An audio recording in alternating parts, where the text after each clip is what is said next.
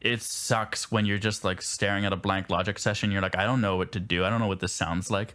But then if you just start like noodling anything like it doesn't have to be right. It doesn't have to be good. Just noodle. And then when you see it against picture you'd be like oh this isn't working because of that. And then well why isn't okay and then i'll change that then. And then all of a sudden you're kind of you have a direction now even if you don't have anything but you you at least know what wasn't working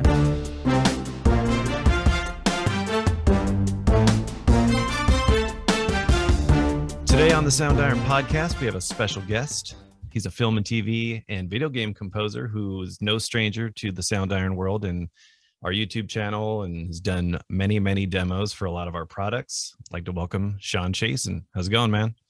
hey how's it going thanks for having me Yeah, glad to have you on. I know we've been talking about getting you on the podcast for a while, so it's pretty cool to finally make it happen, especially now because this will probably, I don't know, might be might be the last podcast of the year.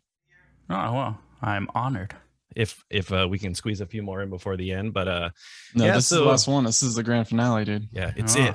We're closing it out with you, man. So, cool uh, so so what's up? Uh, what you've been up to as far as recent projects and stuff like that? Uh, not too much. I, I just uh, finished off my score for the expansion for Way of the Turtle. Uh, so that, that was the game I was actually working on when, when we did that video on uh, video game music. Mhm. Um, and that was uh, 2019, the base game came out. And so now this is the second big expansion update kind of thing. So they, they had a whole bunch of new music for it. And so the soundtrack album for that's coming out uh, December 20th. And then the game should be coming out around that time also. Oh, pretty cool. Is there uh, anything about the expansion that you found different, or sort of any new things that you did as far as the approach for this one compared to the first one? Yeah, so um, in the first one, I mean, you're, you're on this island that's you know magical and, and dangerous and stuff, but it's very light and very kind of fun and cute and stuff. And then after the events of the first game and the first expansion, um, at, at the end of the second expansion, this big mountain kind of explodes and leaves this evil purple goo all over the island. And so there are a lot of familiar places that are now changed and more dangerous. And so, kind of in general, all the music got uh, a little darker across the board.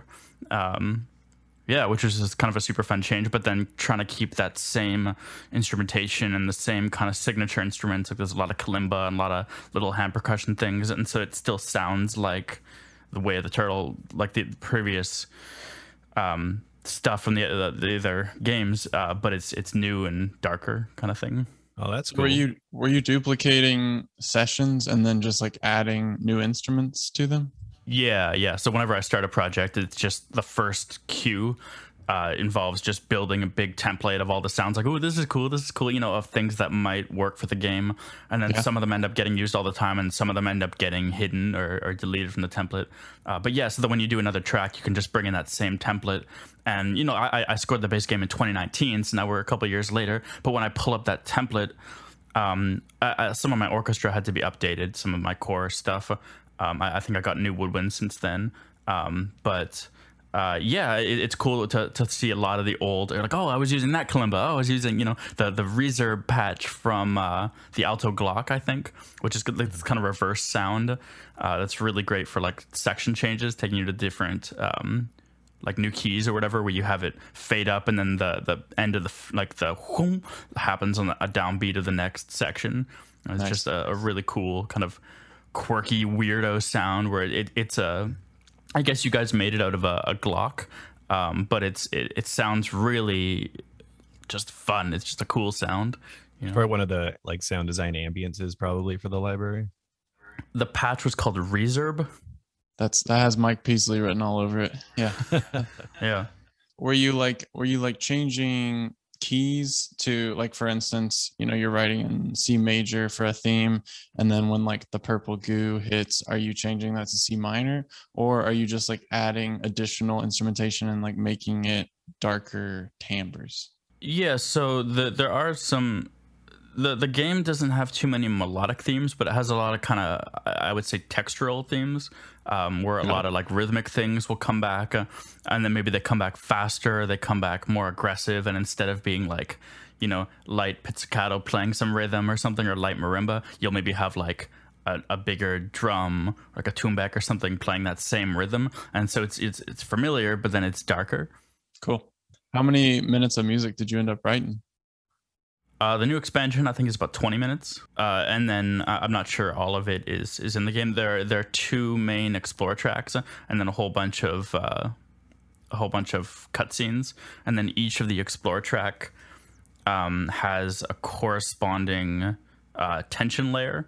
Uh, and so that will that's vo- the volume of that is controlled by the, the num- number of enemies on screen and so as you're in more danger the music gets more tense kind of thing. And then as you're clearing out an area and you're killing guys uh, it's fading out. And so it kind of calms back down. And then within those explore tracks though there is ebb and flow of mood. So it does kind of keep it pushing forward. And then each one also has a corresponding low health layer. So you know as your health drops below a certain amount it, it will start to fade in. Uh, but what we actually found was it's it, it got super annoying if you were wandering wandering around and you couldn't find a heart for whatever reason and so you're just like you're not in danger but you're just chilling at like one heart and you're like great i know i i, got it you know i don't need you to keep like dinging in the background yeah. yeah. So what we had happen is the low health layer comes in, and then after it's been there for a while, it, it, kind of fades out a little bit and stays at a really low volume. So it's there, but it's not like pissing you off. Yeah, you're not just like just having total anxiety the entire time you're playing. Just like okay, right, exactly. yeah, you're like I will choose to die to just stop the sound. Yeah, that's one of the things I thought was really cool when when we were filming that video for the scoring video games. How you have like the multiple layers and how like certain things will fade in, or if like more enemies come in, the music gets a little bit more intense, maybe more drums or or just yeah. some some kind of sound that there's you know some kind of warning or or an enemy coming up. I always thought that was really cool how a lot of that stuff makes it a lot more interactive and and all that. It's pretty cool. Yeah, yeah. No, I mean especially with with games works with with films or TV, it's we're so used to that like the bad guy comes in at this second of this minute of you know on this frame he opens the door and that, that will happen for every single viewer who views the movie. That will happen in that same way but with a game you might wander around an area for five minutes and just bomb through it or you might be like oh i didn't want to find that secret area i think there's a thing there i'm gonna noodle around until i get there and then you end up staying somewhere for 20 minutes. And you know if the music is is not changing based on game elements it's gonna get uh, just frustrating and boring kind of thing is there anything about the process now as far as how you go about scoring games since the last time, you know, we did that video where you were showing your process? Has there been anything new or any new ways you've kind of sped up the process or made things easier or just new things you've implemented in your workflow?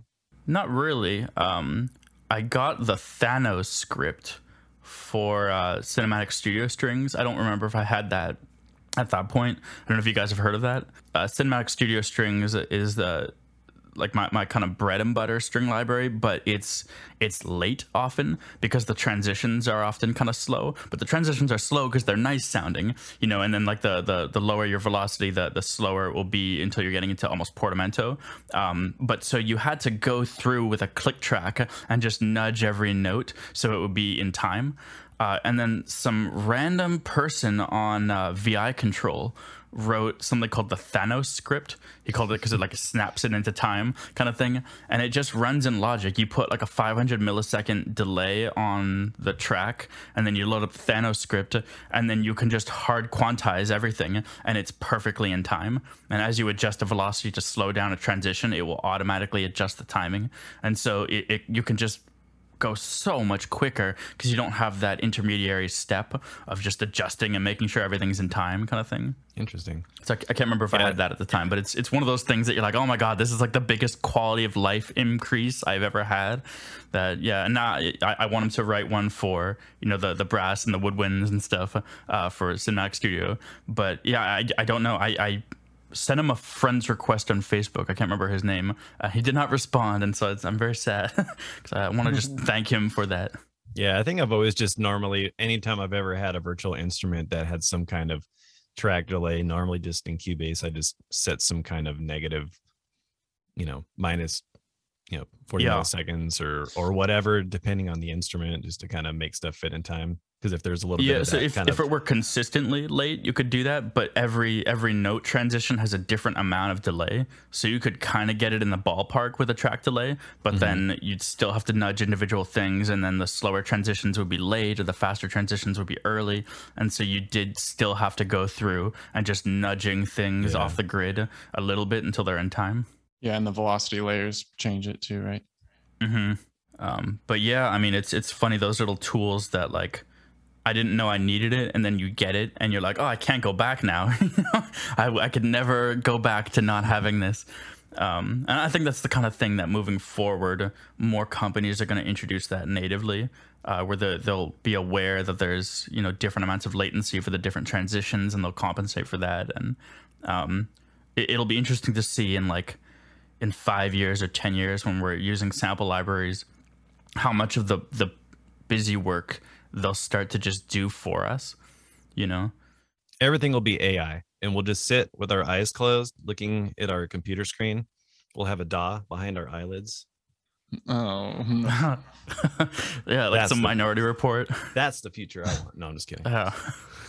yeah, I mean, there are little tasks that you do so often that a, computer could so easily do. So I, I had like a, a, French horn line the other day, and I was like, I just want this in like four part tight block harmony with whatever chords are going on. And so you duplicate the solo French horn four times, and you're just bringing it down uh, so that like each of the four French horn instances playing another legato line where it's the next note under it in the chord, and so it's this tight block harmony. And you're like, this, uh, and uh, you know, a robot could do this. This is not creative work. It just needed to be done for that texture that I wanted. But I, I could totally see in in some short amount of time, just like make that block harmony, and then like whether or not you keep it just that, you know, it's a starting point, and you've just saved ten minutes or whatever, and then you can go and adjust from there. Uh, but there are lots of little things that we do really frequently that I think could you know could be taken over. And there's there's something to be said about like oh you know the computers are writing the music now. And you're like well no the, it's a tool is being you know making our lives easier right?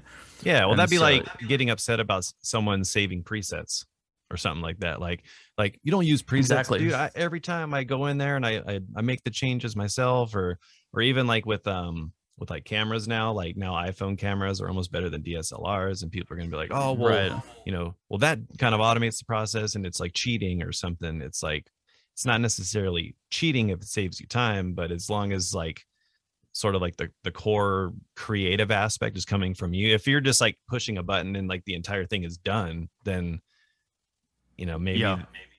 you know from like the the start to finish aspect, you know. But if there's Right, like little things you can do like saving presets or little ways you can find to kind of speed up your process, I mean, there's nothing really wrong with that as long as know, no absolutely it You know, allows like, you uh, to sort of work quicker, you know. Yeah, yeah. And I think it's this it also comes back to this fundamental difference between, you know, a, a film composer and uh, a concert composer or a more, you know, art- artistic kind of composer. We're like we're we're craftsmen at the end of the day. Our our job is to generate a piece of content that pleases the client and supports the project kind of thing so like it doesn't really matter how we arrive there if we mm-hmm. toiled over candlelight with a pencil on our score you know it, it, it if it made a good track to use a preset or something then it's it's a good track doesn't it sounds good Yeah, exactly. It's like a lumberjack being out in the forest. Like, you know, you don't have to chop every piece of wood by hand if you have some kind of machine that can just do it for you. Like, as long as whoever's paying for it doesn't, yeah, like you said, yeah it yeah doesn't matter. back in my day we didn't use chainsaws and we were better for it yeah, you'll find Okay. purists. You'll find purists in every genre, but it's Of one of course. those things like um like you know they don't care how hard you worked on it they care about the result Yeah, absolutely, absolutely. Yeah, and they, they don't, they don't want to know how hard you worked on it. They just want to get it on time. right yeah, they're paying you for your for your knowledge and ability. Right. I saw you did a project with uh that involved Snoop Dogg and David Arquette or something like that. Yeah, yeah. So I did that uh, last year. That had that was a Domino Battle of the Bones. Um, so that had its theater run in uh, June or July, and now it's on um, streaming services. So I think it's on like the Hulu Premium, um, and then we'll be airing on uh, Starz and stuff like that. I think you can also see it on Amazon Prime. Um, yeah, so that was a, a comedy about a, a domino tournament in Compton. Um, wow. And what was cool about that is um, I got to do a bunch of music, kind of like a 90s inspirational sports movie, like those old Jerry Goldsmith scores and stuff like that, where it's like this way over the top melodic orchestra. And th- there's a part where um, there's like a big robbery at the the tournament and everyone's gonna leave and then once they get it kind of started and everyone's panicked and then David Arquette's like, well, hold on, hold on, and then like gives this like rousing speech as to like why the tournament should go on and everyone cheers and I'm like scoring the conversation or his speech so like cartoonishly tightly every time he shifts or gets bigger, I get bigger and it's like it, you never get to do that kind of thing because it's so over the top and cheesy. But for Yeah. this, just because the the the idea of the whole story is over the top and cheesy, it kind of worked. And so it was fun that they they let me do that. And I, I scored that you know during COVID. Um, so I I, I recorded uh, some string players remotely. Um, where they, they each recorded at their own place, and then I kind of doubled up and uh, mixed here, and it's just kind of the, the new way, right? Where all, all the session musicians have such nice remote recording. So okay, bye bogey. Uh, they, they all have such nice recording setups now um, that it's kind of it's just easier than having them over or even like booking studio time unless you, re- you really need people to be in the room together. It can Yeah. be so much faster. And then uh, I guess other than that, I just had a dub for uh, a project I'm really excited about. Um, that uh, I can't say too much about now, but yeah, will will be a, a TV series hopefully coming out early next year. Um, that I, I cool. also got to write some kind of '90s ish music for, um, and then the same kind of thing where I've been doing this thing where I'll record like one violin and one cello, and then just layering with the samples, and then each cue will have maybe like three or four violin parts and two or three cello parts. And so you, you have basically five strings and then you're giving kind of viola parts to your cello. And so you, you have a, a little small string ensemble and then you're blending that with samples and you can get a really beautiful, really intimate sound. And then because every instrument, every part was recorded separately in isolation and not all together in a room. You can melodyne things, you can, you know, you can time align things if it's a rhythmic part and you need them to be like exactly locked in. And so you just have like so much uh, flexibility and control to make the mix sound kind of how you want it that you wouldn't get if if you were recording that ensemble in a room together and it's like a beautiful magical take and then one guy wrestled his chair and was out of tune and you're like well great that moment of that take is ruined kind of mm-hmm. thing but if it's all individual you you can just replace the one part or you can just tune the one part and it's good to go Nice. Do you have any tricks that you tend to use to kind of blend them together? Any sort of like EQ matching or anything like that? Or how do you normally go about sort of making it all sound like it's one big cohesive session? I remember recording a thing when I was in undergrad, and it was all samples. And then I recorded this one French horn, and it, he wasn't even playing a big melody. It was just kind of a part of some chord or something like that. And the mix sounded so bad because I was so proud of the fact that I recorded a real French horn. So it was so loud and up front. And it was like, here's my synth orchestra, and here's this French horn that I recorded. And you're like, oh my God, wait, that's so loud. And so just kind of that realization of like, just don't don't treat it as special in the mix just because it's a live element. You know, just make sure you treat it like it would be anything else. And so the volume ends up getting pushed way back, way more than you'd think. And you're like, oh, look at that fader, look how low that is. You know, like why did I even record this? And you're like, well, because listen to it, it's it's so much more detailed now. Uh, and if you have it too loud, then it sounds like a solo string sitting on top of the orchestra. You know, and so you really do need to kind of solo the the the solo violin and then solo the sampled violin together and just kind of feather in until you find a nice balance where it still sounds like an ensemble. You're not hearing one violin but you hear it as more detailed than if it were just the sample on its own. Yeah, I've always heard that a lot of people like to do that sort of stuff. Uh, when I was hanging out with Leo Birenberg, he was telling me how he would use, you know, uh, like something like Olympus as far as like recording in like a choir melody, you know, that has Yeah. recorded transitions, but then he would also record himself maybe Oh, once or twice on top. So you get those real, you know, human transitions blended in with those recorded transitions, and it would just help just add that slight touch of, you know, that human aspect to it even if it's as subtle as you know being blended down you know or, or Yeah. way down in the mix there's just something about that little element in there that just kind of resonates with our ear in a way that's like oh that sounds more realistic or believable So Yeah, that's cool. yeah. That's really cool. Yeah, I'm I'm always jealous of people who can sing really cinematically. and like people like uh like Mimi Page who just has that voice that you're like, yeah, that's a really cinematic voice, and like you just have that on you at all times.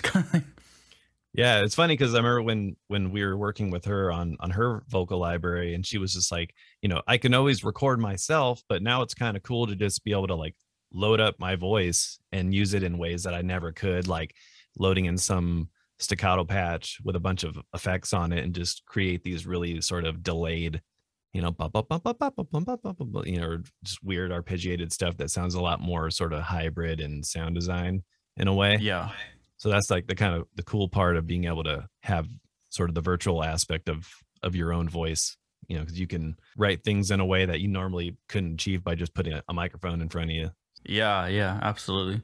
Um, there was a, a guy I saw who did, uh, you know, that uh, Owl City Fireflies.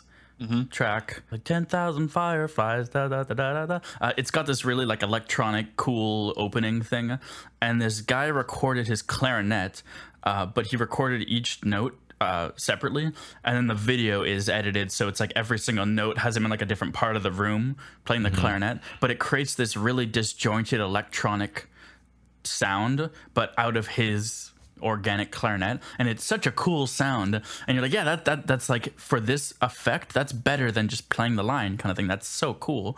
And it's that it comes back to that like sometimes sampling just it's not about being better or worse. It just gets you a different result. You know? Exactly. It's just using technology as a tool. That's one of the things I really like about uh people like Jacob Collier and the Mm. way you see him going about his music process. It's really inspiring and sort of like a fresh take, you know, as far as him Yeah, just like yeah. recording every single line and videotaping himself. And you see, you know, all these different, you know, camera shots of him singing and harmonizing and stuff. And it's really cool. Like makes Yeah, for an interesting video and an interesting song. Yeah, yeah. Jacob Collier is upsettingly good at music. Yeah, it's like inspiring but depressing at the same time because you're just like, this guy is yeah, yeah. so young and just like such a genius at what he does. Yeah, and, yeah. like, He's, his like he's so cool. his approach and thought process on music and the way that you know, like you don't really hear a lot of people in you know sort of into using like microtonal stuff because it's very Yeah. you can get super deep and if you're not really too knowledgeable in that it's I don't know most people probably don't know how to use it in a, in a musical right. way without just like making everything sound sort of chaotic and out of tune or something but Yeah, yeah. No, I mean it's it'll be interesting to see in like you know 20 years when we're like codifying what he's doing exactly. There's a a, a video where he shows a modulation to like G half sharp and it sounds so natural and he's he's moving through keys and i guess just certain notes in each of the chord voicings he's just making just a little bit brighter like a few cents sharper and he just arrives at this point where he lands on this big triumphant g chord and you're like why is that such a bright like epic chord? And uh, it's G half sharp, like he's modulated like half of a step, and uh, it's just so cool. Uh, and then like he goes and plays a G on the piano, and it's it's flat, and you're like, oh my god, that's so cool! Like I, I would never have noticed that, but and just the the amount of control to get there so fluidly is is just bonkers. Yeah, it's one of the the beauties of having perfect pitch. It's funny. I remember I was watching a video of his, and he was like playing on a piano, and he was like, "This is actually out of tune." and he was just like saying how like he would like sing the note and then like kind of play around with it, and eventually show how you know the piano is out of tune and how you know a lot of times people will play pianos and they don't even notice it, but yeah, it must be like a it's like a blessing and a curse to have the ability of perfect pitch. Yeah, you wonder if that's like always frustrating. Yeah. It's funny, like I've seen videos of like Charlie Puth, and he was talking about like you know like he'll be in the studio and he'll hear like some like you know fire truck like like oh that's actually like a C sharp into you know like you know Mhm. being able to just like hear the pitch and stuff and everything or you know but it must be sort of horrible especially if you're just trying to like enjoy a movie or TV or something and you hear things that are slightly out you're just like ah like like takes you out of it or something. Yeah, yeah. Uh, there's a pianist I went to school with uh, who had perfect pitch, and he was saying as long as things are like relationally in tune, he doesn't care so much if it's like everything is shifted off a little bit, like a half step, and it's uh, everything is technically out of tune. But as long as it's kind of in tune with itself, he doesn't mind, even though he's aware that that's what's happening. Yeah. Um, but you have to wonder if some people would just be constantly sad moving through life because everything is just like a little bit off all the time. It's like, why can't everything just be in tune? Yeah. That way I can world- actually enjoy oh, yeah. music. The world is not perfect. So Yeah. your perfect pitch is not fitting in very well. Yeah. So Sean, how do you go about getting the gig? Because you've just described two gigs that are very different from each other. So how would you like what are some tips you would give composers to finding opportunities? Yeah, yeah. Um, so the big one is when you're working on a project, and I get that this is a you know a bad place to start with that advice because it assumes you already have some gig. But when you're on any project, um, first of all, just do a good job, and so everybody in the project leaves with a good impression of you. Uh, but say you got hired by the director, and that's the only person you knew, you can't forget that all these other people the editor the dp the colorist the, the vfx people everybody heard your music. And so if there's you know a screening or something you, you want to meet all these people and then maybe you know they, they all branch off into you know 20 different projects. And now that's 20 different projects where your name might come off or come up. And, and so like with with way of the turtle for example i had done this horror game in 2015 uh, called Hektor and the artist on that game ended up working for this company illusion labs and then they needed a, a composer and he's like oh i have a guy. And so if i hadn't you know um, gotten along with him and Hektor and done a good job on that. And then we stayed friends after that. And it's the kind of thing people think of networking is like you shake your hand and you give the business card. But it's like no just Right. be friends with people you know just be a person. And you know people like you and you just go with them for their next project kind of thing because they enjoyed working with you. And you know nine times out of ten people would rather hire the the b level composer who's really cool and fun to be around as opposed to the a level composer who's an asshole you know Sure. Yeah. because you have to like spend so much time with them So you're Yeah. saying you, you're saying you do good work and you turn things in on time and you're like a fun hang. Yeah, absolutely, kind of thing. And like when people are like, oh, well, "We like this, but like, can you change this?" Blah blah blah. You know, I've had friends who like get all uppity and they're like, "No, but this is perfect, and I'm an artist." Yeah, yeah. And you're like, Shh, "Just just make the changes. It's their music, kind of thing, and just be easy and flexible to work with, and then they'll they'll come back because they had a good experience. You know, if they they really did have a good experience and the music was what they wanted, they're not gonna look for a new composer. You know, The- the- the people want to create a team around them, kind of thing, and so Yeah. you kind of just want to get onto the team of, of as many people that are kind of like minded and you enjoy working with. The other one is uh, just do stuff. We, we had a composer talk to us uh, when I was at Berklee at one of the forums, and somebody asked him about networking, and he's like, just leave your apartment and do something. Like it doesn't have to be like a networking event. It doesn't have to be like you know a, a thing where you're thinking about. Just go do something. Go on a hike. Go rock climbing. You know, um, I, I used to rock climb a lot at this place Rockreation in LA, and then like after climbing there for a couple of years, it turned out that like a third of the gym worked at remote control, you know, and, wow. and just like things like that. And then like uh, I used to go to this bar uh, pre-COVID uh, backstage, and um, you know the, the amount of people that I've worked with there. You know, th- there was one guy that like I played pool with a bunch of times, and we had known each other for like two or three years, and never ever talked about work at all. He didn't know I was a composer. I didn't know what he did. Turned out he was like a music entertainment lawyer, and it's just wow. like oh crazy, you know. So now like if I have you know a, a question, I could send it to him, and that that show I was talking about the the superhero comedy thing um, the director, I just met. We were sitting next to each other at backstage and just struck up a conversation. And now, you know, years later, he's one of my closest friends, and um, we've worked together on. You know, he's the one. He was one of the the producers on Domino, um, and yeah, and so you just just do stuff, you know, and you just kind of get out and meet Get out of the people and- and studio. be friendly. Get out of the studio and just yeah, yeah. hang out and have fun. You never know who you're gonna meet. Yeah. Yeah, and then meet meet people not with the intention of networking. Just meet people because you want to expand your social circle and you want to just be a friendly person. Because people can tell if you're like what can I get from you? And your your whole vibe is that you're like trying to extract a career from them or something, and they're like, all right, man, that's great, you know. Mm-hmm. Um, just you know, be a person. And, yeah.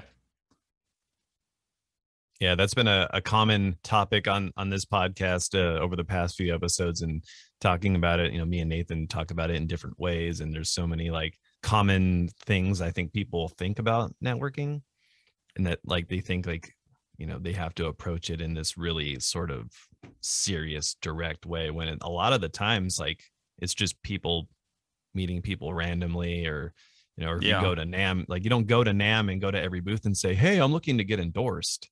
You know, like that's not how endorsements work. You know, a lot of times you yeah, use yeah. their products and you're just naturally excited about it and they like what right. you do. Like, oh, cool. Like it's a a mutual collaborative thing. It's not like what can I get from you? If you approach everything from that, what can I get from you? Then people are just going to see you as like, well, it's just just another person just trying to, you know, find a quick, easy route or something, or you know, get something yeah. from me or whatever. But it's like you know like like nathan's mentioned you know like like you know hitting people up and saying how can how can i help you kind of thing you know and a lot of people yeah. will, will probably be like oh someone trying to you know help me out maybe make my life a little bit easier and as a way to kind of give you experience you know that's something i think people can you know take from instead of just give you know get get get sort of thing. Yeah yeah. Um the other thing i think that young people forget sometimes is like you don't want to meet Steven Spielberg, you know, because like he can't help you. You, you don't want to meet people who are way out of your tier professionally because they're not going to hire you and you know they they can't help you. You want to meet people who are at your level on the other side of the coin kind of thing and you, you move up together. I don't think so. Like, if you're, you know, a, a music student, you want to meet film students. You want to meet game development students. You don't want to meet the the director of, you know, Grand Theft Auto Five at Rockstar Games, he he can't help you.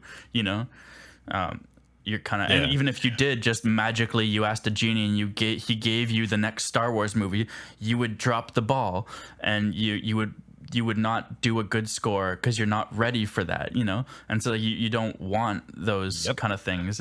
Yeah. You, you want to meet people who are kind of at your tier. I was actually um, at an SCL event um, not too long ago, and uh, I, I witnessed one of the most like oof interactions where this guy sitting in front of me was talking about like he's a composer and he's he's got a couple short films lined up and you know he, I think probably just out of music school or something and the person sitting next to him was a guy working at Rockstar and had worked on Grand Theft Auto 5 and had worked on Red Dead was like a VFX person or something mm-hmm. and uh, um, they had like a, a, great conversation, but then it ended with like, "Well, I'm a composer. I'm always looking for work," and you're like, "Oof, no, man, he can't. You know, he's not gonna hire the guy who's about to do a student short. You know, he can't yeah. help you."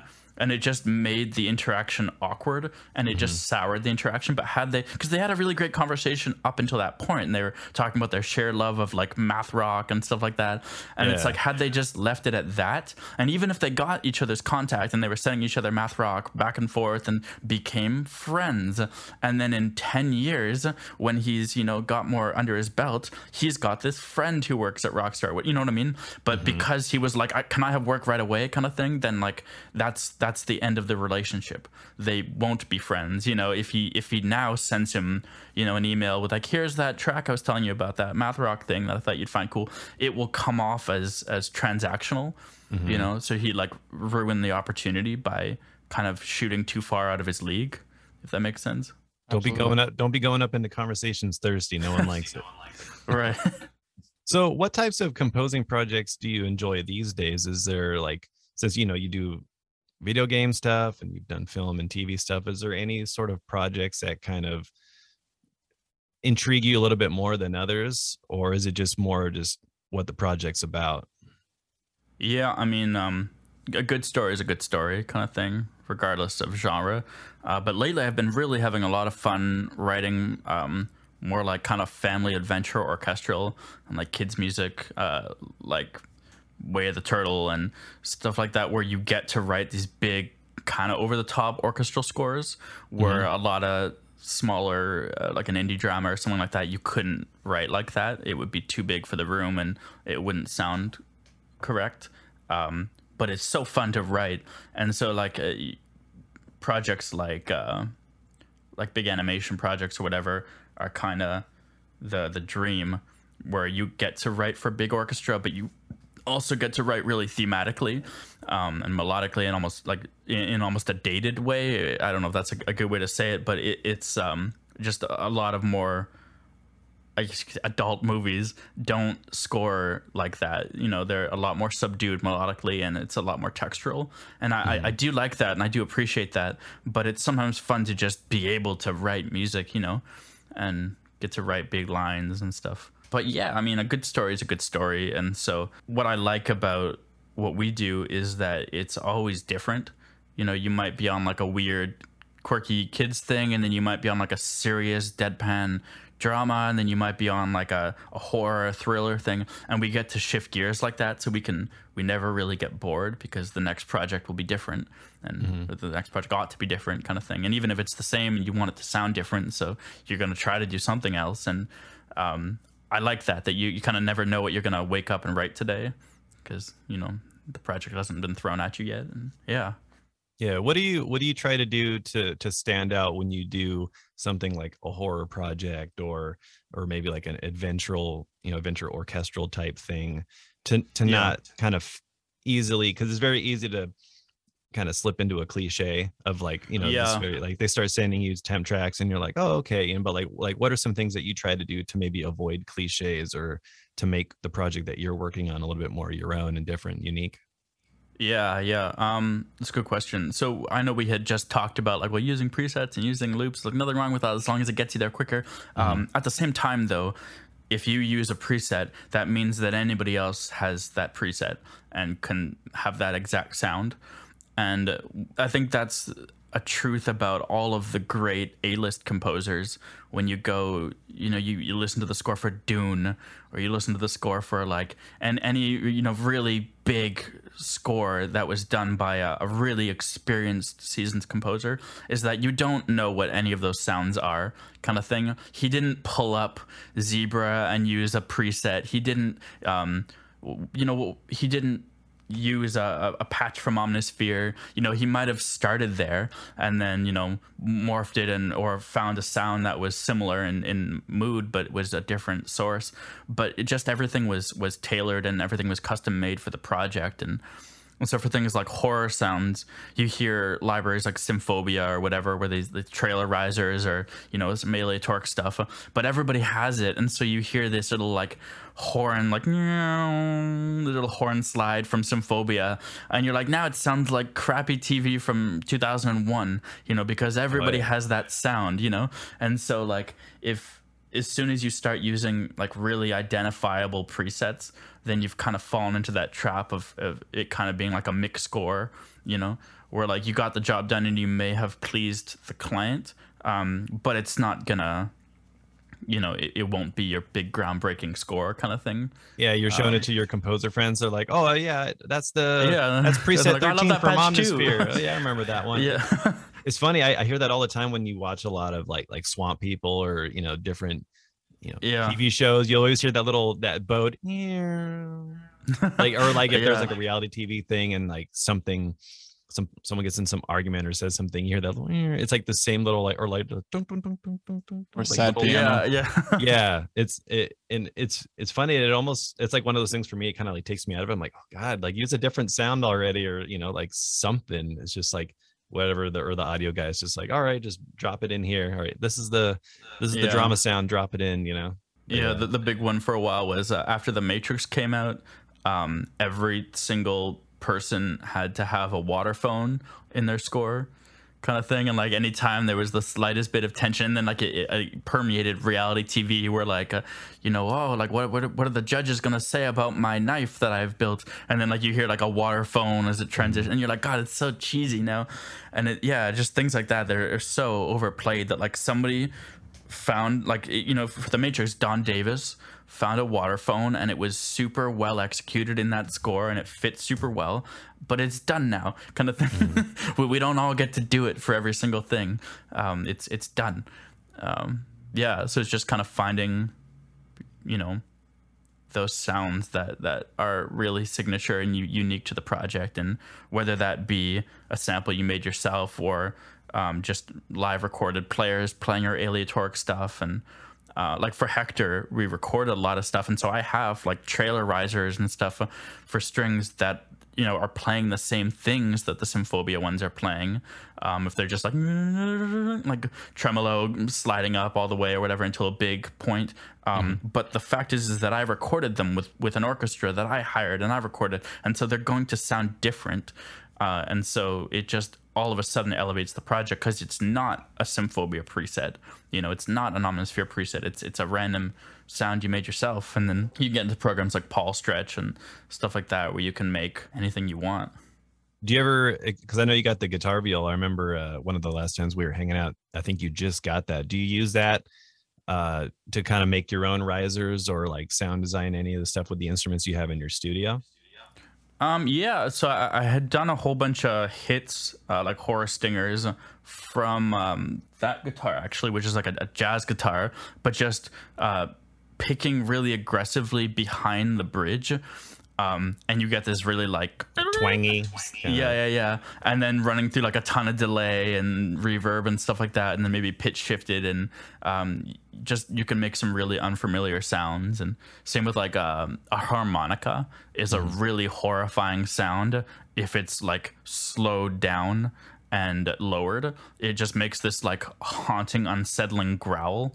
But since it's a harmonica, it's, it's a wind instrument, it has that kind of organic nature to it, which mm-hmm. makes it almost more unsettling. Because a synth that's low and growly, you're like, cool, it's a synth, it's kind of a thing. But this, it almost just sounds like a creature in the deep. Like, you know, what's what is that? You know, what's breathing? You know, it, it kind of ebbs and flows like a, a, person would because you're blowing into it.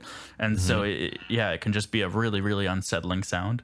Yeah, like have you ever heard that sound? Uh, it's like a, a, bunch of crickets recorded and pitched pitched pitched down. It sounds mm. like I remember it sounded like a choir or something. Oh, weird. This was like yeah. a long time ago. I'm, I'm, I hope I'm remembering this right. But yeah, it was like supposedly like a bunch of crickets were recorded outside, but when they pitched it down, it sounded like like people singing. It was really trippy, but cool weird. at the same time. It's like it makes you wonder. It's like like you know when you hear crickets talking to each other, you know, like what's really going on? Yeah. This Who's is now really a, running the world. This is now a conspiracy podcast. yeah, exactly. Yeah. What are they really talking about? They're talking with the aliens. That's what it is. Yeah. Um, but yeah, that, but that's like a, a great way to like really see where the sounds can be taken when you just start pitching them around. And I mean, throwing effects and stuff, that'll always just kind of take it into that kind of natural yeah. sort of odd sound. But yeah, when you just take a natural sound and pitch it down, you really like it just kind of breaks it up and you really kind of analyze it in a different way. It's really cool. I never yeah, thought about pitching absolutely. down a harmonica. Might have to mess with that. no, it's like instant growl. It's yeah, it's even just don't even play anything. Just kind of like breathe lazily into it, and then mm-hmm. just like lower it and Paulstretch it or something like that, and then you've just got this like haunting ambience. Yeah, super cool. Um, I was gonna ask you a couple questions. Number one is like, so you, you get uh you get a gig what's what's like something that you start out doing? So like maybe if it's a game do you play the game you watch the content and then like where you have a blank page of your session right? So then how are you starting to write? Um so for for a film um sometimes you get the script early and then that can be a good starting point creatively but you don't really know how it's going to feel until um, you, you see picture and yeah. then same with a game. Often you'll get stills at the beginning uh, where they're like, "Here's this character model we made. Here's this environment kind of thing. Here's a little scene render." But you you often get hired too soon to really be able to play a game right at the beginning. Uh, maybe there's like a little early build of an area, but like it, you're usually brought on way too early for that. Um, but yeah, it's, it's a lot of back and forth discussing like what were they listening to when they were working on this project and what did they have in mind. And sometimes that'll be totally different than what you were thinking. Um, and it, it can be hard to pull people away from those impressions. And mm-hmm. so if the editor has been editing to this one temp track for for months and has been thinking about that only and the director's been hearing that in every single cut of the edit for three months before you got brought in then that's anything different than that is going to be unfamiliar and wrong kind of thing of course yeah and course. so that that that has to be the starting point is, is where their head was already at and then as far as as a template is your, your orchestra and your core sounds are, are kind of the same regardless of the project. Uh, but then it's all your your auxiliary sounds. Um, that there just is a lot of tinkering and a lot of like a full day's worth of just loading up patches and just noodling around. And they're like oh I'll, I'll leave that in there. And then like I'll name that something that's useful like dark ripples or something like creepy clicks you know just whatever you're, you're naming it so that when you're browsing through your template uh, a week later you're like what what is that? Like you know blr2 like i don't know what that is but if i named it creepy clicks then like oh that was that thing. Okay cool. And then i can press that and i get and you know um yeah and so just kind of building sounds together. And then that's your same experimental phase when if there are certain needs that you anticipate, you can start to try to build your own little Kontakt instruments and do some experimenting. And if I know I'm going to need a bunch of ambiances that are going to need to last a bunch of time, then it might be worth just spending a few days just recording and then passing it through Paulstretch and just seeing what comes out the other end and seeing um, you know w- what we can do and uh, again cutting down on preset use and so mm-hmm. if i know i'm going to need pads then i'll try to make a couple pads from scratch that are not omnisphere or not diva or whatever uh, mm-hmm. uh, so we can just have things to lean on that will instantly sound unique to the score because you made them for the score and then you kind of try to do your best to retire them after so that for your next project you're not just pulling up that pad you made because then all, all, your projects have that pad you know? Um, and that that does happen. Is sometimes i'll have to like really consciously tell myself like this needs to be removed from the template and not added back for at least like a bunch of projects kind of thing because it's like you, you listen to a cue from a project you did a year ago and you're like oh my god that has that little twinkly sound in it also. That's really embarrassing. And then you know this these five projects have had that little twinkly sound somewhere. And so you have to just make a conscious decision to retire a sound from your your template. Do you have any writing tricks or like starting tricks to get out of a creative rut. So like you're sitting there, you know, you're just starting the day, you're starting a new project and you're like I'm not feeling this right now. You know, like do you have any kind of go to like noodling or like an instrument that you pick up that you kind of yeah. like gravitate toward? So most of my noodling and my like early writing happens all on piano. Okay. So like if you look at a, a, session, even if it's like a big orchestral thing, there's probably going to be a muted piano track in there that mm-hmm. if you just soloed that would have all the chords and everything mapped out um, of the whole piece and maybe some of the melodies are in there and fragments and stuff like that. Um, and so that that's a, a, huge starting point. But if you're really creatively blocked just go for a walk kind of thing. Go make some coffee go for a walk go get a snack you know watch a youtube video just do something else um, and then come back to it. And often that that frustration you were feeling goes away. And then like you you know, I don't want to watch a YouTube video. I'll, I'll procrastinating, you know, but then like midway through that YouTube video, you find yourself noodling with an idea and then you end up pausing the, the video and going back to your logic screen. And then before you know it, you're back to work because you didn't force yourself to work. You know, you just kind of, you know, allowed yourself to get there, you know. Um, obviously, if there's a deadline and you're you're chugging along, you you have to force yourself to work. But I think that's a lot easier once you've got the sound of a project, Agreed. and you kind yeah. of have tendencies that the project will do musically that you can lean on. But yeah, the first cue of any project is always always the hardest. Um, and th- there's that. Uh, it's a quote. It's attributed to like so many people. I've heard it uh, attributed to Stravinsky, um, but I don't. I don't know if he actually said that. But he, the whole thing, like free yourself from the tyranny of the blank page, mm-hmm. kind of thing, where like it sucks when you're just like staring at a blank logic session. You're like i don't know what to do. I don't know what this sounds like. But then if you just start like noodling anything like it doesn't have to be right. It doesn't have to be good. Just noodle. And then when you see it against picture you'd be like oh this isn't working because of that. And then well why isn't okay and then i'll change that then. And then all of a sudden you're kind of you have a direction now, even if you don't have anything, but you you at least know what wasn't working, and mm-hmm. maybe stumble across the thing you're like, oh, but that one little chord change that sounded really appropriate for this moment, kind of thing, and so then you can lean more into the things that are working and stay away from the things that aren't, and because making changes to something that exists is so much easier than generating something new. Mm-hmm. I like that a lot. Um, so as as a freelance composer, part of part of the job description is uh, being between jobs. So Yeah. what do you do when you're in between jobs? Do you do you write still? Do you work on your own personal music projects? Do you not you just completely take a break from music and just like rock climb and go on walks and hang out with the cats? Like what what what's your what's a week off look like? Yeah, so I've been um, that that's definitely a thing I need to improve on.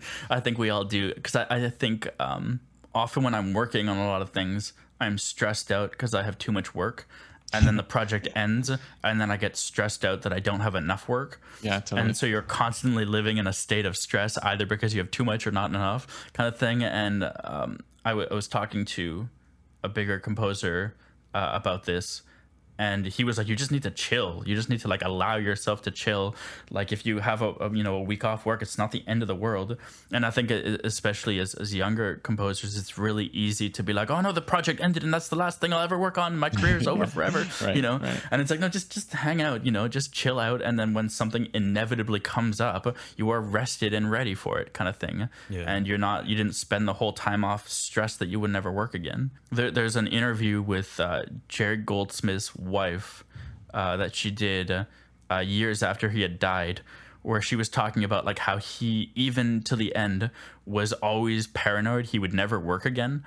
Uh, and so like if you look through his IMDb, he's done all these great critically acclaimed projects, but then there's it's like sprinkled with like these weirdo little terrible movies that he would just be like, oh, if I say no, then I'll never work again. And he'd be like, Jerry, Yeah. you have an Oscar, you can say no to that project, kind of thing. And he's like, no, I'll, I'll never get called again. and it's kind of like one of the greatest film composers of all time had that insecurity his whole career. So I think it's it's kind of okay that, that we have that if he did, um, but it's yeah it's something to work on to to actually accept the time off uh, and to allow yourself to chill and rest. Do you ever get sort of like panic or anxiety if you ever turn down a project, or do you most of the time usually get projects that you like to work on? Um, I've been getting better at that. Um, once in a while, somebody will email you, and the, a tough thing is when they, they contact you with a project that you find really compelling, but they have no money, kind of thing. And it, it, it's not about like, well, I could, you know, do this project, but that means then it's time that I couldn't do another project. And so it's not only it's not just that you're you're agreeing to their do their project for less money. You're also agreeing not to do another project. Um, and so that that is a whole issue with kind of setting your own boundaries wherever you land comfort wise uh, when you can say no um, and i know it can be frustrating it's happened to me where i turned down a project because um, they seemed like nice people it seemed like an okay project but they didn't have any money really and with no money comes its own set of issues you know where the project might get delayed halfway through and then when they put it out they have no funds to market it or to distribute it properly and so like you're you're maybe signing up for uh, just a dud project kind of thing. But then you say no, and then you end up not working on anything that week anyway. And you're like, I probably could have done that. You know, that that kind of would have been fine. And then like, what if it? You know, that the whole like fear of missing out. Uh, What if that was this viral hit indie game that I turned down, kind of thing. Um, but you you do have to say no. There's only so much time in the day, and if you say yes to something, that does often mean that you have to say no to something else. And so I think it's okay to be a little bit more choosy because you, you can't you can't do everything. I mean, some some composers have this uh, kind of a, a shop mentality where they will say yes to everything and will accommodate by hiring more people. And so they, they have these like music factories where there's, you know, this composer, you're like, how are you doing seven hit TV shows at one time? And then you look at the IMDb and there's like five additional music composers credited for every episode. And then like he's got like, you know, 10 full time assistants working for him.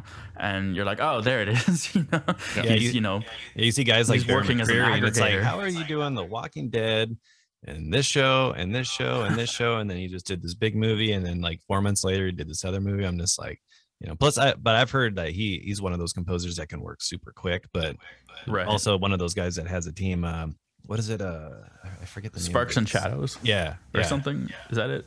Yeah, Yeah. yeah. So I mean, you know, definitely having a team around you to to help sort of be able to accept more projects. But I think if you're at that level, it's you know going to be more of a, of a of a requirement probably than someone who's maybe just Probably, starting yeah. out or more freelance, kind of doing it on their own sort of thing. Yeah, yeah. Uh, but you you do see big composers who have really small teams, and they do work on you know one project at a time, and um, I, I don't think there's anything wrong with that, and you know that they won't be the people who are, you know, making um, buckets of money from working on you know 10 films a month um, but you might argue that the quality of their films is, is higher because they have more personal involvement in anything. And I, I think the fear is that you become an aggregator of work more than a, a composer. Um, I, I have um, some friends who have gone kind of that route with, with video game audio where they've started uh, like video game audio companies and they some of them have like a ton of employees at this point and they work on tons and tons of games. And you talk to them and they're like i haven't written a note of music in a year and you're like i have a midi controller at my desk still because i would feel terrible about myself if i didn't but i don't use it you know i like I, I deal with clients and i manage projects and i aggregate work to like the composers who work for me but they're not composers anymore They're like, the yeah, pickle must leave Every job gets boiled down to sending emails at some point, right? Right, right. But yeah, I mean that's that's definitely not for me. Um, I I, I kind of want to I want to work on projects. I I want to be in a room alone writing, and I I don't want to be managing a big team, or I don't want to be, you know, working on too much to focus on individually. Yeah, you don't want to you don't want to promote yourself out of the job that you actually love.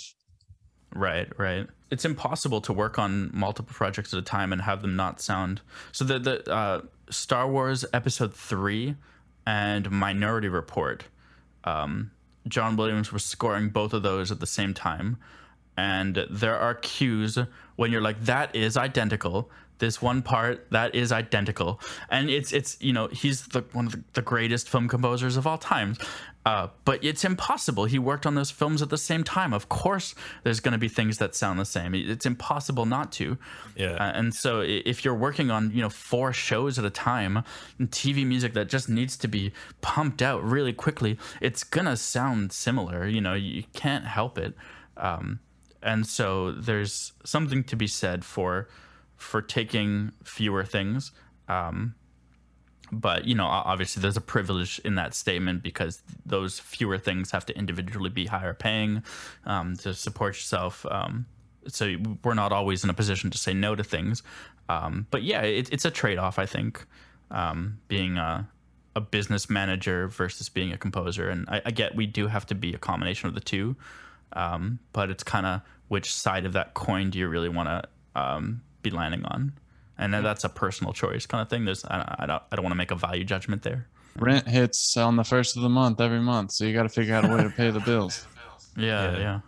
Uh, I have two more questions. The the first one Yeah. is kind of a double sided question, but it's like in a we have a sea of content just constantly coming out, right? Just an ocean of streaming content, YouTube, indie films, and TV. Like there's just so much because it's never been easier to like shoot and upload.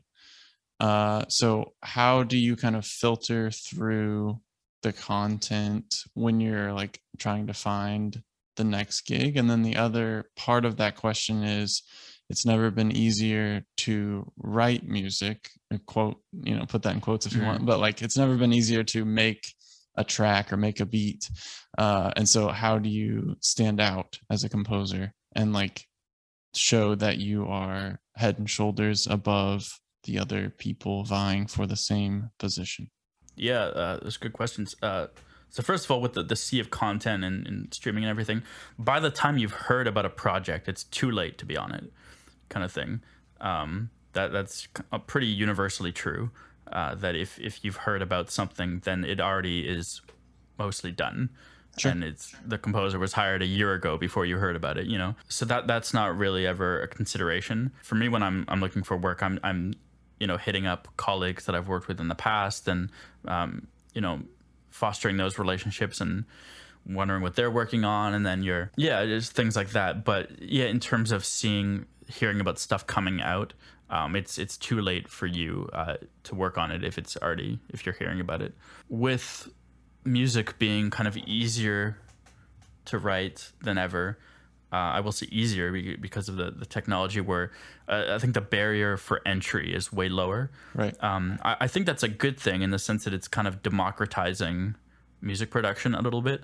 Um, mm-hmm. You hear some people panic about that and they, they get up and well some kid can you know just throw in some GarageBand loops then he's gonna steal the gig or whatever and I, I, I wonder about those people sometimes because if you're worried about a kid with GarageBand loops stealing your project, then maybe you need to be better. Yeah, you need to reanalyze your process yeah. a little bit because you're, exactly, you're looking yeah. at it the wrong way. Yeah. Right, and there, there's that whole you know art of war thing where like you you you beat your opponent by just not fighting them. You just do your own thing, kind of thing, and you you move forward and you just keep improving yourself, improving your own work and and don't don't worry about the competition kind of thing. Just keep keep moving forward. Uh, but yeah, I, I, don't think that's a bad thing at all. That you know a kid with a, a laptop and GarageBand can make beats. I think that's mm-hmm. great. You know, if anything, that's introducing a whole bunch of new people, a new generation of people to music who may otherwise have not had access or have not, you know, maybe before the, the entry to music was, are you going to take piano lessons or guitar lessons? But now mm-hmm. people, you know, the, they have a laptop, they don't have a guitar, they don't have a piano, but they can get into music and they can pencil in MIDI notes and they can start learning about how a melody works and, yeah. you know, about what chords might work with that melody. And you get young kids who are re- making really incredible stuff. And I think that, I think that's kind of a wonderful thing. Yeah, I think that's a great thing. The only thing that I think is kind of uh, the the opposite or more negative aspect of that is when you get people that sort of feel entitled because they have oh well I have all the same tools as as this composer and I've seen his videos where you know they're scrolling through their template I got that library yeah. I got that library well like why aren't I scoring Marvel movies and then like you said earlier all right cool all right well, let's throw you in let's do the next Avengers movie and they have no idea how to score they, there's so many more aspects to working on a project than just having the tools. You know, I can right. I can go to Home Depot and buy like every circle saw and tool and this or that, but I don't know how to build a house, you know. So it's like yeah, but you get the guys who have been, you know, doing it for a long time. Maybe there's always going to be new tools that come out, but having that that foundation and the fundamentals, I think will always sort of keep you a little bit more at the forefront, you know, especially work ethic. Because right. I think now with stuff being so easy and like everybody can do it, there's still that level of work ethic that some people just don't have. You know, it's very easy to buy the tools, but you know, you always got to have that drive to learn how to use them, learn how to do stuff new with them to make it stand out and stuff like that.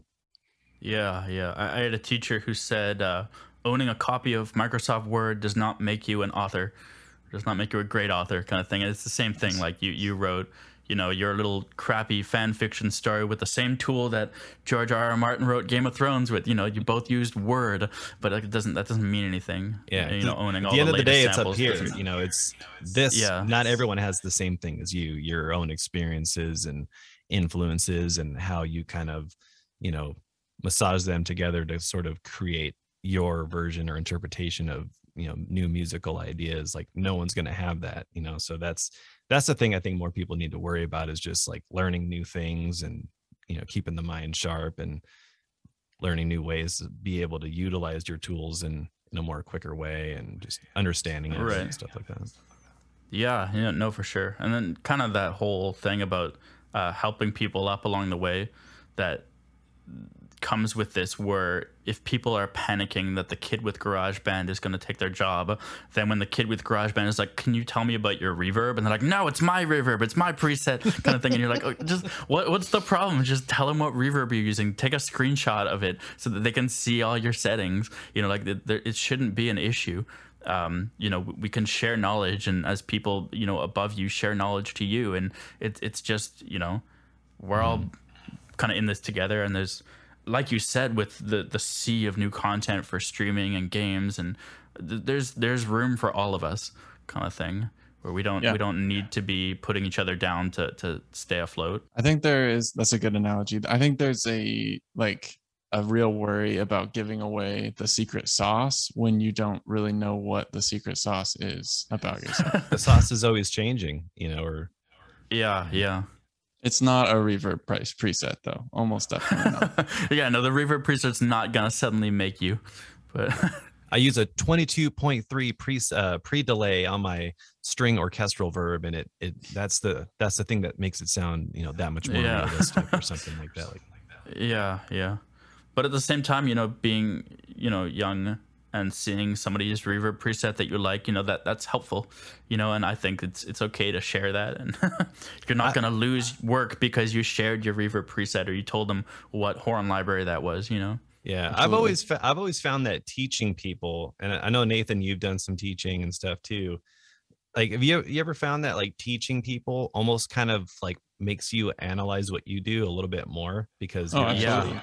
you know like Absolutely. like breaking down little things like uh like when i used to teach guitar like it really forces you it's not just put your finger here pick down it's like how you hold the pick where the pick is in your hand you know how you Right. angle it like all these little sort of like micro mechanical things that maybe other people don't think about it's like those are the little things that sort of will take you a little bit further than just like the overall like you know macro movement or whatever.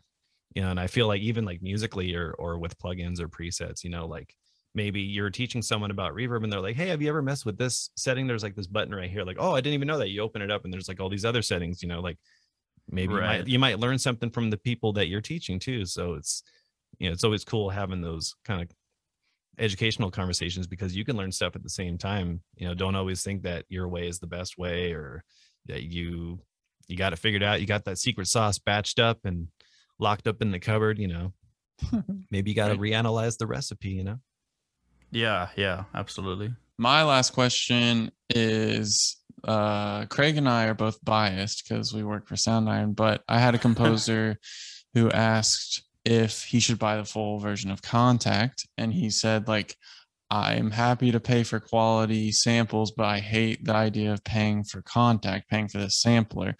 And so I'm asking you, Sean Chasen, is buying the full Kontakt worth it as a new composer? Yes. Bingo. Yes, I mean it's it's a sampler. It's one of the, it's Kontakt is arguably the most bread and butter foundational tool of the film scoring industry. You know, if, if I could have one thing uh, other than you know my my DAW, it would be Kontakt, um, and l- lots of things work with Kontakt player but so many don't. And like why, why would you if you're willing to pay you know money for a sample library why, why would you limit yourself to only libraries that work with Kontakt player kind of thing? It just seems like a bizarre especially Kontakt itself is not even that expensive and it goes on sale pretty frequently and um, i'm not saying go buy Komplete necessarily but like just Kontakt um, is is just it's so foundational um, and then even I I don't know with Kontakt player, I don't think you can make new uh, libraries. Uh, But with Kontakt, like you just drag a sound in, Yeah, you, you don't even do anything, stuff. and then it just maps it, right? It just Yeah. that alone is worth the price, That's the secret sauce. right? yeah That's the exact- throw in that's your the own ex- samples in there That's the exact answer I was looking for. So thank you. Uh, Kontakt is definitely worth the price of admission, and it's an industry standard sampler for a reason. So yeah, Yeah. absolutely. we we you know have a good amount of products that aren't for the player versus you know player products so i mean it, it's always kind of a bummer to feel like ah well i can't get that one even though it's really cool because i have only the free player and i don't want to work in the demo mode and all that stuff it's like if you're going to invest if you're going to invest in other tools like getting some big 88 key keyboard you know but then you don't have you know all these like cool sounds to utilize it with it's like yeah, yeah, maybe you should refocus on you know some some of the tools that would really benefit you in the long run. You know, even if you even if you don't end up like using a bunch of full Kontakt libraries, you can make your own sample libraries really easily. And people like Jason Graves are showing tutorials of how to like make Mhm. your own, take your own samples and make them an instrument. And all of that is free, free 99. yeah, so. yeah. For sure. Yeah, yeah, he's a perfect example of a composer who really makes his stuff his own, you know, especially with all the dead space stuff. Like he did some some recent really cool tutorial tutorials where he was showing how he took his cello and like recorded, you know, different takes at different velocities and how he blends them together and does little cool things to make each note or every time you play it have a different sound and he's probably like uh, the perfect person to like hey if you want a, a reason to own the full version of Kontakt just look at the stuff that you know that you can Yeah. do super super quickly with it like probably something you could do within a you know a day you know just recording editing it prepping it looping you know and you could do all that stuff within Kontakt too you don't necessarily need to loop outside of it but you could basically Yeah, do ev- yes. everything you need to do to have a fully functional virtual instrument you know within a, f- a few hours depending on how knowledgeable you are on it Yeah, for sure. And And I've coming back to that, you know, sharing your reverb. Here's Jason Graves, one of the coolest game composers of all time, and he's just so forthcoming with all this information and happy to share. You know, it's really cool. Yeah, it's it's always a nice thing when when you, you find people who are, you know, up for for talking shop. I think most composers that I've ever met, I don't think I've ever really met too many that are just like, I don't want to, I don't want to talk about that. You know, most of the time because we're all we're all nerdy about it. So it's like you know, it's like going into Guitar Center and being like, I'm not going to tell you how you know how I set up my guitar to get it to play like this. It's like, you know, Yeah. most people are pretty pretty willing to you know talk shop or nerd out on stuff. So that's that's always the cool thing I, I found with most of the time. But you know, there's always a few sour apples in the bunch, but usually not too many. And when you find yeah, them, just for sure. most people talk about them, then they don't really hang out with them anymore. yeah, yeah. So what's next for you, Sean? Uh, you have any goals for 2022? Um, just keep working. I got some uh, interesting features that got pushed back because of COVID, Sure. um, but are hopefully filming early 2022. Um, Awesome. and then uh, got a couple documentaries uh, that I'm excited for that are some uh, interesting topics. Uh, yeah, so I'm just you know looking forward to taking some time off in December and going back to Canada for the first time in in like two years or something. Oh wow, Um, that's awesome. yeah, and then um, Nice. Hit the ground running in 2022, and I'm excited. I think that pretty much wraps it up. I want to thank you so much for for hanging out with us. It's cool getting to talk with you again. It's been a while since we've hung out. Hopefully, uh, hopefully, Yeah. we'll hang out a little bit more next year. You know, maybe we'll come come down to your studio, see how how things Yeah, are going yeah. again. That'd be cool. Absolutely, yeah. But yeah, well, good luck on all your future projects and everything you got going on. Have fun with the family Thank for the holidays, and and yeah, thanks again. Thanks again for hanging out. Cool, yeah. Thanks for having me.